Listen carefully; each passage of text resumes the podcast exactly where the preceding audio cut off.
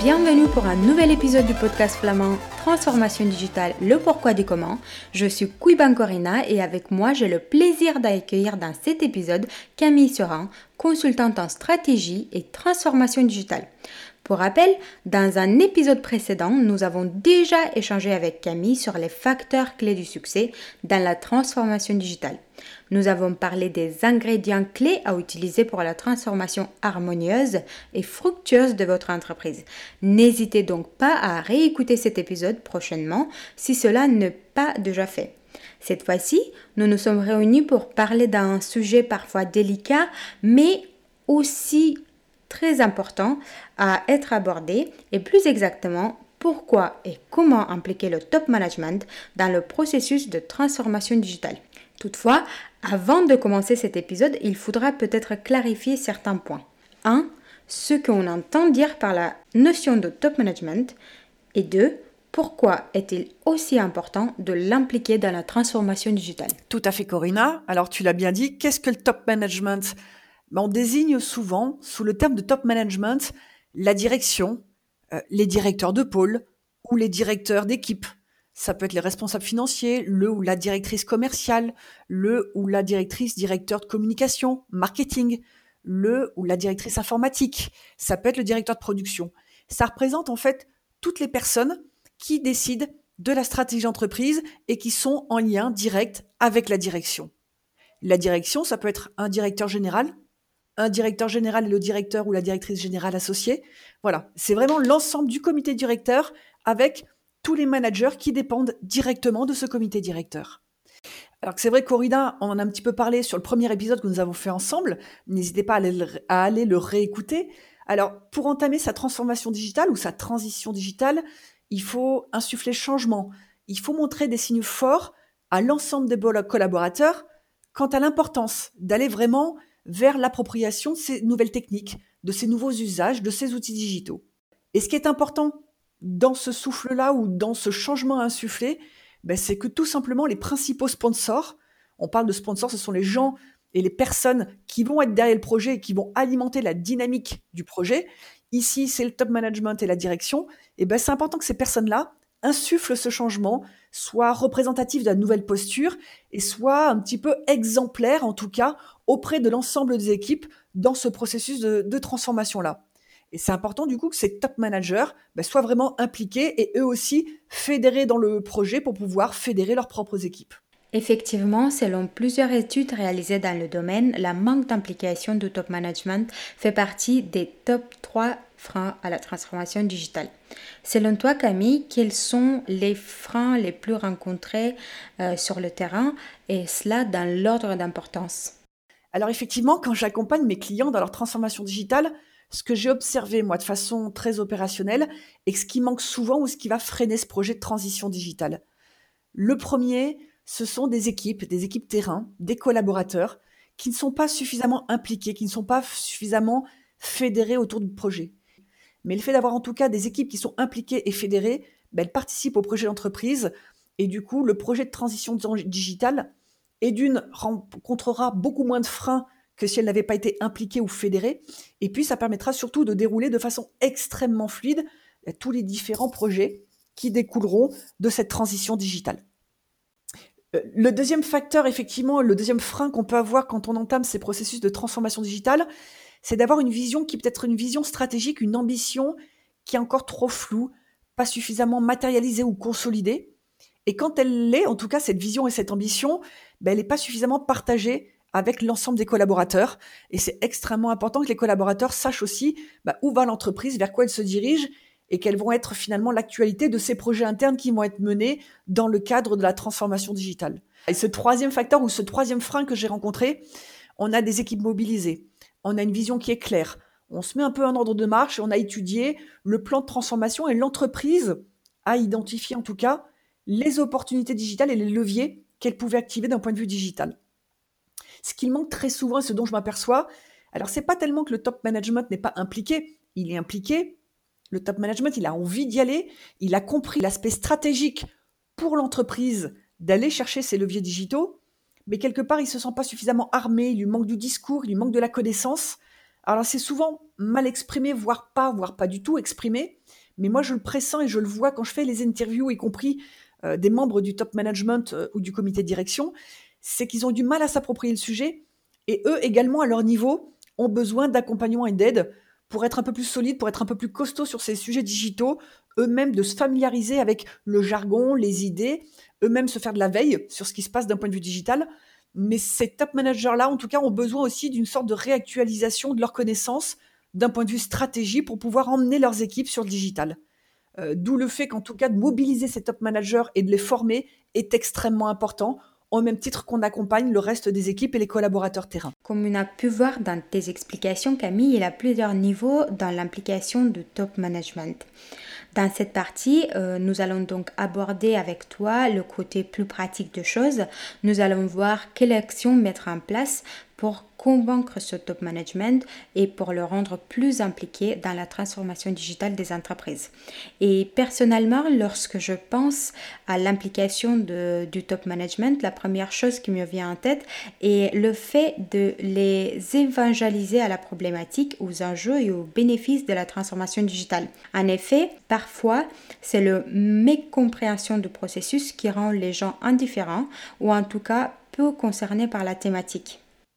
Alors c'est tout à fait ça. J'ai quelques exemples en tête que je vais te donner, effectivement des cas de figure que j'ai vus hein, et qui illustrent complètement ce que tu dis euh, sur euh, ce top management.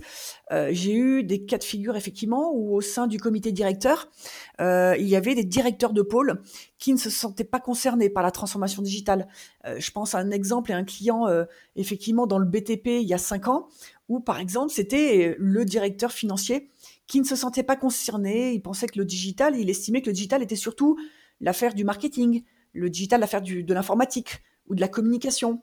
Euh, et ça peut être très bloquant d'avoir dans le comité de direction une ou deux personnes qui ne sont pas complètement convaincues, en tout cas de l'apport du digital, ou qui pensent que par rapport à leur domaine d'expertise, comme là l'exemple sur la partie financière, ben, ils n'ont rien à en tirer ce qui est faux et ce qui peut être dangereux, puisqu'à un moment donné, quand on va euh, aborder ce sujet du digital, par exemple sur la partie finance, ben c'est important d'avoir un directeur financier qui est convaincu et qui lui-même va être moteur dans ces projets-là. Et puis j'ai eu d'autres cas de figure, effectivement, on avait des top managers qui étaient, euh, qui étaient impliqués, qui avaient envie d'y aller, mais qui, dans leur mode de fonctionnement, n'incarnaient pas la transformation.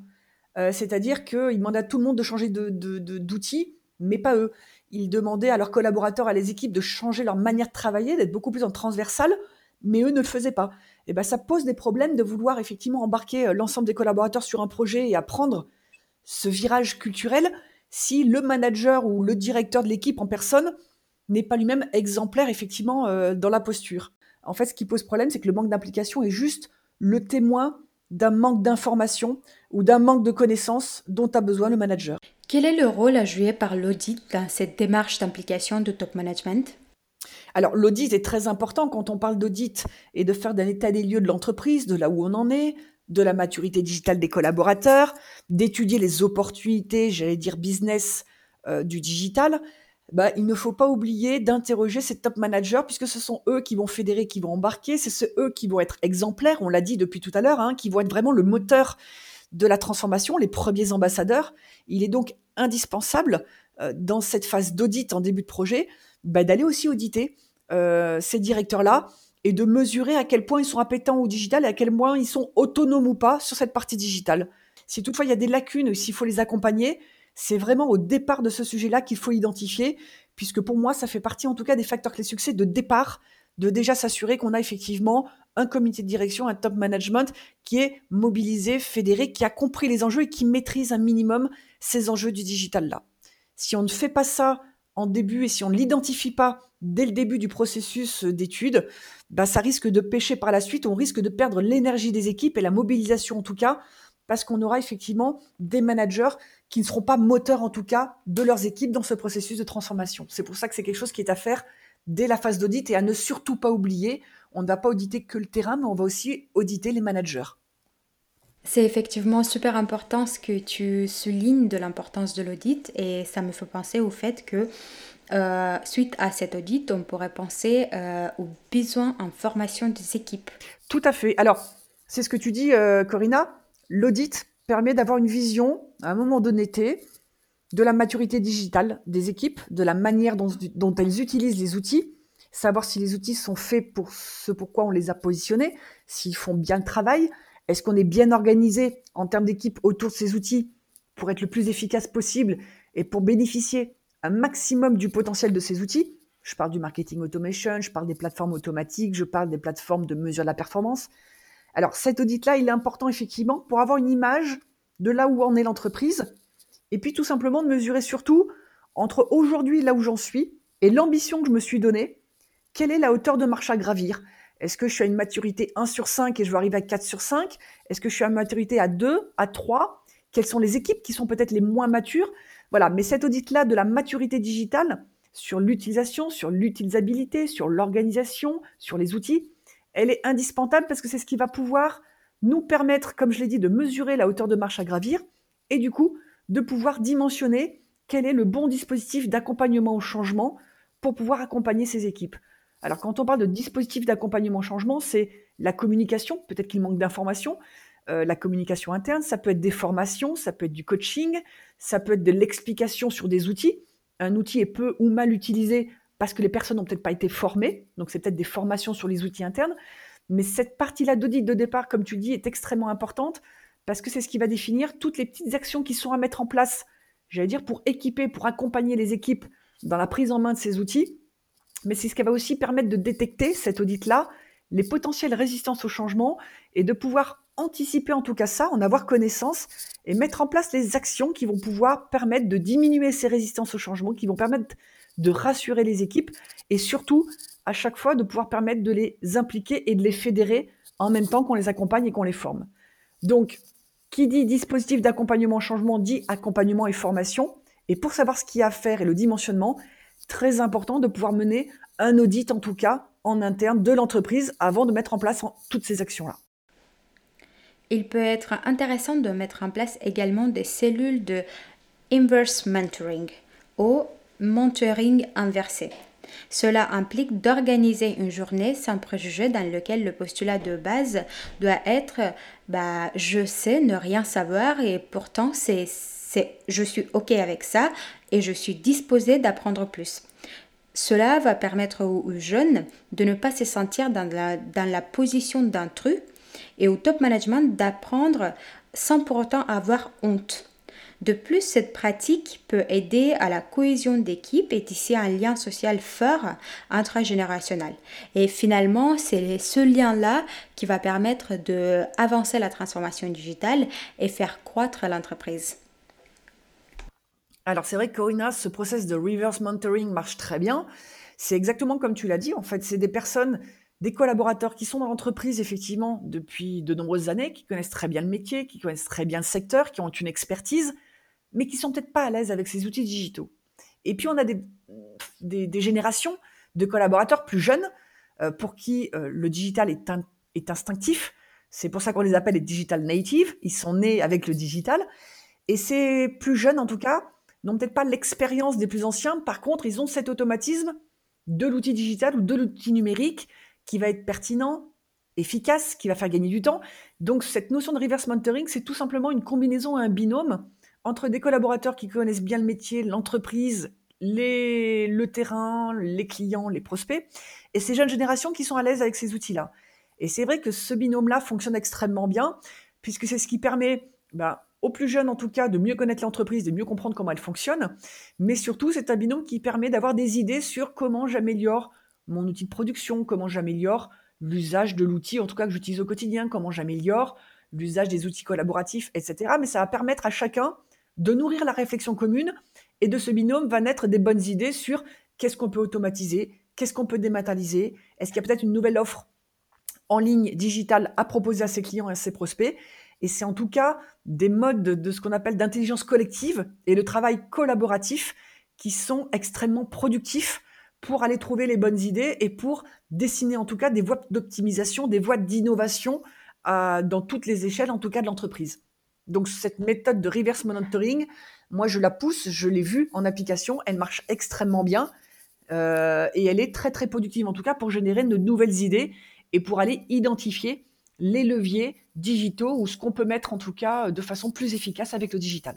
De même, il peut être intéressant de constituer des cellules de travail par projet. Chaque cellule de travail va travailler sur une certaine tâche, par exemple la mise en place d'un système CRM. L'avancement par étapes, par cellule ou projet va donner la possibilité aux équipes de rester focusées sur l'objectif de base, de tester, d'échouer, d'améliorer rapidement et avoir un résultat viable dans les délais les plus courts. Cela va permettre de donner la preuve par l'exemple et convaincre même les plus sceptiques de l'équipe. Je vois très bien l'exemple que tu donnes, Corina. Effectivement, tester, échouer, améliorer, c'est le principe du test and learn. Alors, c'est quoi effectivement le test and learn? Tu l'as dit, hein. on prend un projet, on le redécoupe par petites phases et on va y aller ce qu'on appelle par itération. Euh, plutôt que de rentrer dans des projets digitaux qui sont peut-être complexes, qui sont lourds et qui peuvent vite devenir des usines à gaz, ce qu'on a pour l'habitude de faire en tout cas, c'est de se dire on va tester des petits projets euh, avec des petites actions légères, faciles à mettre en place, peu onéreuses, qui vont nous permettre en tout cas de valider à chaque étape bah, que le projet qu'on a imaginé, c'est bon, que ça fonctionne, ou qu'en tout cas, il y a un effet positif auprès de ses cibles ou de ses prospects. Et ça, c'est ce qu'on appelle tester, échouer et améliorer. C'est ce qu'on appelle le test and learn. Et quand je parle effectivement de test and learn, et je rebondis sur euh, ta réflexion, ça permet de donner la preuve par l'exemple et de convaincre les plus sceptiques, ben c'est souvent moi ce que je conseille à, mes clients. Dans des processus de changement, de transition, qu'elles soient digitales ou pas, on observe approximativement 10% de personnes moteurs 80% des collaborateurs qui peuvent être indécis et 10% des collaborateurs qui peuvent être résistants au changement ou qui peuvent, en tout cas, euh, freiner cette transition, cette transformation-là. Et ce qu'on a l'habitude de dire, ou ce que je conseille moi en tout cas à mes clients, c'est de ne pas effectivement se focaliser sur les 10% de collaborateurs qui peuvent être des freins. Ils ont des freins parce qu'ils ont des réticences, des méconnaissances, euh, parce qu'ils ont peur et ils craignent éventuellement pour leur emploi. Donc je veux dire que leur frein ou leur résistance est justifiée, hein, c'est pas la question mais c'est de se dire plutôt que se focaliser sur ces freins, ben on va mobiliser les 10% qui sont moteurs, on va identifier un petit projet à fort impact, facilement euh, qu'on peut facilement mettre en place et sur lequel on va pouvoir rapidement communiquer euh, auprès des autres équipes. C'est ce qu'on appelle aller chercher des petits succès, des success stories avec des, des résultats quantitatifs à fort impact qui vont nous permettre de communiquer positivement dès les premières phases de transformation auprès de l'ensemble des équipes et qui vont me permettre surtout bah, de faire basculer les 80% d'indécis du côté des moteurs, parce que forcément, dès qu'on donne des résultats ou dès qu'on donne à voir sur des choses qui font leur preuve, bah, ça peut permettre en tout cas de faire basculer ces plus indécis du côté des moteurs. J'ai une autre question pour toi, Camille. Quel est le rôle de la feuille de route dans cette stratégie d'implication de top management? Est-ce que tu pourrais nous expliquer? Alors, on a vu effectivement, c'est une bonne question, Corinna. On a vu que dans une transformation digitale, c'est important de définir une vision, une ambition. On a vu que c'est important effectivement d'impliquer et de fédérer tous les collaborateurs. C'est important, on l'a vu juste au-dessus, de faire un audit et d'avoir une vision claire de là où en est l'entreprise sur tous les pans organisationnel, financier, processus, outils, maturité digitale. Et bien la feuille de route, c'est tout simplement le résultat de toute cette analyse croisée, où j'en suis, là où je veux aller. Et finalement, cette feuille de route digitale, elle va permettre de hiérarchiser les différents projets, de les mettre dans l'ordre, en priorisant ceux qui vont nourrir le plus rapidement possible, bien évidemment, le business ou mes objectifs stratégiques.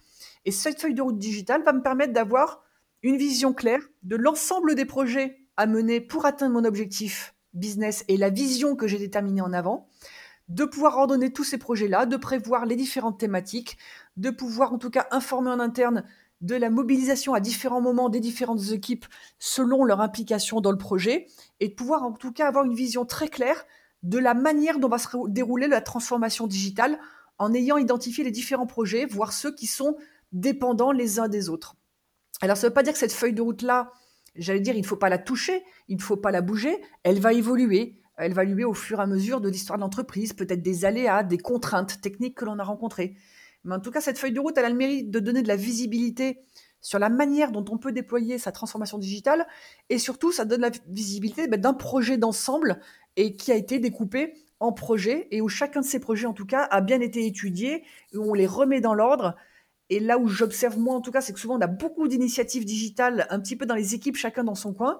Ben là, ça permet de remettre en commun tous ces projets-là, de les nourrir, de recapitaliser sur les idées de chacun et surtout d'éviter d'avoir que le sujet soit traité dans différentes parties d'entreprise de manière différente, sans avoir coordonné les actions et sans avoir en tout cas centralisé et d'une, les bonnes idées, et de deux, tout ce qu'il y a opéré en termes d'action. Donc tout ça, c'est ce qu'on appelle la feuille, de, route digitale. On l'appelle aussi le plan de déploiement opérationnel. C'est ce qui permet de décliner en fait une vision stratégique en action opérationnelle ordonnée dans le temps. Et ce que je recommande fortement à l'ensemble de mes clients et mes prospects, c'est en parallèle de cette feuille de route projet et de l'ensemble des projets qui vont être déclinés, d'avoir également une feuille de route sur la conduite du changement pour bien identifier les différentes formations, euh, à quel moment, pour quel public, auprès de quel métier, et d'avoir vraiment en miroir cette feuille de route, j'allais dire métier, cette feuille de route de projet, et en parallèle, comment je vais dérouler ma, mon dispositif d'accompagnement au changement pour que tout simplement les actions de communication interne, les actions de formation soient parfaitement coordonnées avec l'ensemble des projets que j'ai à mener. Je te donne un exemple. Imaginons que j'ai un projet de mise en place d'un CRM l'année prochaine pour centraliser toutes mes données clients. Eh ben, ça veut dire que d'ici l'année prochaine, je vais devoir peut-être former mes équipes internes au CRM, à la donnée client, à tout ce qui tourne autour de ce CRM-là. Ben, ça veut dire que cette formation-là, il faut l'identifier. Elle n'est peut-être pas urgente et pressante. Par contre, il faut la prévoir pour que l'année prochaine, quand j'entamerai ce sujet de CRM, ben, je me sois assuré que toutes les personnes qui sont impliquées dans ce projet-là soient en tout cas sensibilisées, formées et à minima informées du démarrage de ce projet-là. C'est en ça où la feuille de route digitale est extrêmement importante. Merci beaucoup Camille pour toutes ces réponses. Je pense que c'est extrêmement utile pour moi, mais aussi pour les, toutes les entreprises qui veulent impliquer le top management et ne savent pas comment le faire. Donc, euh, dans cet épisode, effectivement, on donne quelques clés à main pour euh, réussir le faire ce que je voulais dire également, c'est qu'il existe actuellement sur le web plusieurs outils de calcul de la maturité digitale d'une entreprise. Cela peut aider les entrepreneurs à comprendre l'état d'urgence dans lequel ils se trouvent et le temps à leur disposition pour agir. En effet, ce type d'outils réajuste les priorités de l'entreprise et les aide à prendre conscience de la nécessité de mettre en place certaines stratégies pour la transformation digitale de l'entreprise. Et voici quelques-uns euh, que j'ai pu trouver sur euh, Internet très facilement euh, sur Google. donc le premier, c'est le diagnostic de MEDEF. j'ai aussi le Brain Digital, le diagnostic de maturité digitale Soul Local Group, le digitalomètre BPI France, euh, qui évolue la maturité digitale des PME, mais aussi des outils qui ont été euh, faits pour les experts comptables par les experts comptables. Donc, je vais vous laisser euh, ces liens dans la description de ce podcast et vous pourriez les tester vous-même et voir où en êtes-vous avec votre transformation digitale. Alors c'est vrai que je vois très bien les outils dont tu parles, Corinna, et effectivement, ce sont des outils d'aide en ligne qui peuvent permettre en quelques clics ou en cinq minutes d'évaluer un petit peu où on se situe euh, d'un point de vue maturité digitale. J'ai ma conviction, en tout cas, pour avoir mené euh, de nombreux audits auprès des équipes. ces outils-là sont intéressants pour dégrossir un petit peu le sujet et avoir une idée d'où on se positionne. Par contre, d'expérience, cela ne remplace pas effectivement les interviews en face à face, les animations de groupe et toute l'information qualitative que l'on va pouvoir détenir quand on va interroger en tout cas euh, les collaborateurs, le top management euh, en face à face et sur le terrain. On a beaucoup plus d'informations et beaucoup plus de granularité dans l'analyse de ces éléments-là.